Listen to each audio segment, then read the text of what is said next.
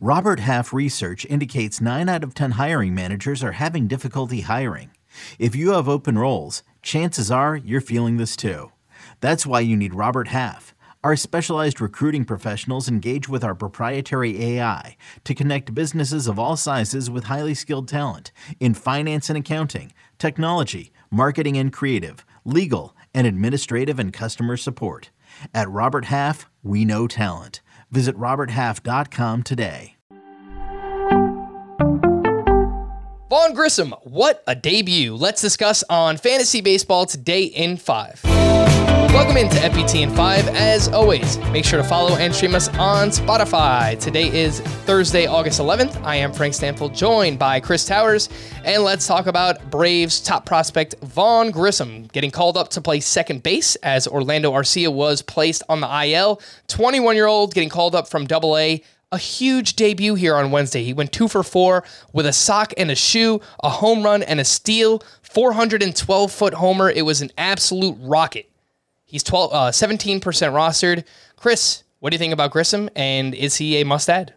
Yeah, I mean, it's not 100% clear like what his long-term role is with the Braves. If Ozzy Albies gets back, is he going to be able to play every day? Is this just a short-term call-up? I, I tend to think, you know, to, to quote Jurassic Park, life finds a way. And if Vaughn Grissom is playing at a high level and performing well and hitting like he can, like he showed he can in the minors – they'll figure something out, whether that's moving him to the outfield and giving him a try there or, or, or something else. These things tend to work themselves out. And so I'm not too worried about playing time. It's more a question of Grissom, can he hit? You know, the, the minor league track record suggests he's going to make a lot of contact.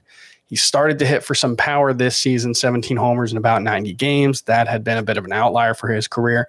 And if you read the scouting reports, he's viewed as someone who has probably – average ish raw pop. And so, you know, he has to get a lot out of the quality of con the, the quality of contact that he does have probably won't be great. It'll probably be a very contact forward approach that, you know, he can get the most out of by maybe pulling some balls down the line or, you know, a little like Ozzy Albies, you know, when he's going well. So, you know, it's something to keep in mind with Grissom is that, you know, it's asking a lot for him to make the leap from 21 years old to the majors from trip from double A.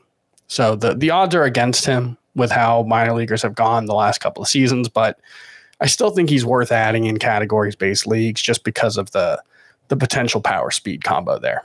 Hey, it worked for his teammate uh, Michael Harris. we'll see yeah. if it can uh, work for Vaughn Grissom as well. Would you rather add him or Paul DeJong, Chris? Someone I know you do like quite a bit recently. Yeah, that's a really tough one, and it, it might come down to the old, uh, you know, Grissom in Roto, DeJong in points, something like that. I'm not 100% sure. Maybe flip it. Maybe DeJong in points. Uh, it's not really an obvious, uh, an obvious one there, I guess, because DeJong at his worst strikes out so much. But I think DeJong's more likely to make an impact. You know, we've seen him hit the ball really well since coming back from the minors. He was doing well at, at AAA as well. So I think he's more likely, but Grissom probably has more upside. All right. Beat the waiver wire with these two start pitchers for next week. Hopefully, they're two star pitchers. All of them pitched well here on Wednesday. I'll just run through the matchups here. Jeffrey Springs, he is up against the Royals and at the Yankees next week. Josiah Gray looks like he has the Cubs and at the Padres. Johnny Cueto going up against the Astros and at the Guardians. Jose Quintana is up against the Rockies uh, at home in St. Louis that start, and then at the Diamondbacks and Justin Steele is up against the Brewers and at the Nationals. Chris, five names there. Who are your three favorite? Know, I think Springs might be the best pitcher of this group, but he's actually fourth on my list because if all these guys make two starts with the matchups, I do have Justin Steele as the top option because he gets pretty good matchup against Milwaukee, you know, not a great one, but not a bad one. And then another really good matchup against Washington, which he had a really good start against on Wednesday night. So I think that combined with the fact that he's a sparp in a points league makes him, you know, pretty close to a must start if you can fit him in a relief pitcher spot. Then I would go Quintana. You know, he had a good start against the Rockies at Coors Field. They're much worse away from Colorado. So I think that home start against Colorado and then at Chase Field with the Diamondbacks, that's a very good place to pitch. Uh, makes him a good option. And then I would put Johnny Cueto third. All right. last question that I have here between these two hopefully closers. You know, you never know nowadays. But Seranthony Dominguez struck out two for his eighth save. That's now two saves in a row for him. And uh, since David Robertson was traded there, he only has one save. Dominguez has two. So I, I guess Dominguez is still the closer or, you know, getting the majority of the saves for the Phillies. And then Jonathan Hernandez, he looks like the closer for the Rangers, and he's actually available in more leagues. So, Chris, who would you rather have between those two, Dominguez versus Hernandez?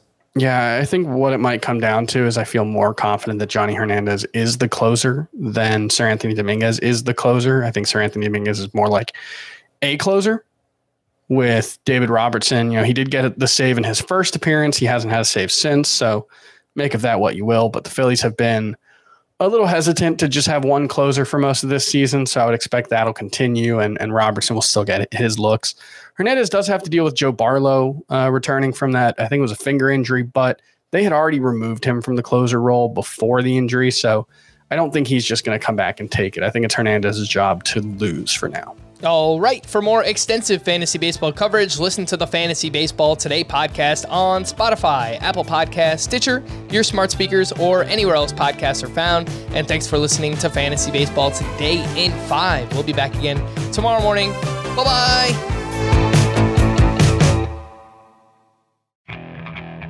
Okay, picture this. It's Friday afternoon when a thought hits you. I can waste another weekend doing the same old whatever, or I can conquer it. I can hop into my all new Hyundai Santa Fe and hit the road. Any road. The steeper, the better. Because my all new Santa Fe is available with H track, all wheel drive, so I can hit the trail without a worry in the world. Heck, with three rows and best in class rear cargo space, I can pack the whole family in with all our gear. We've got available dual wireless charging for our phones, so we'll never lose touch with civilization, and we won't lose touch with the primordial power of Mother Earth. So, which is it? Waste the weekend or do something a little more epic? And conquer it in the all new Hyundai Santa Fe. Visit HyundaiUSA.com or call 562 for more details. Hyundai, there's joy in every journey.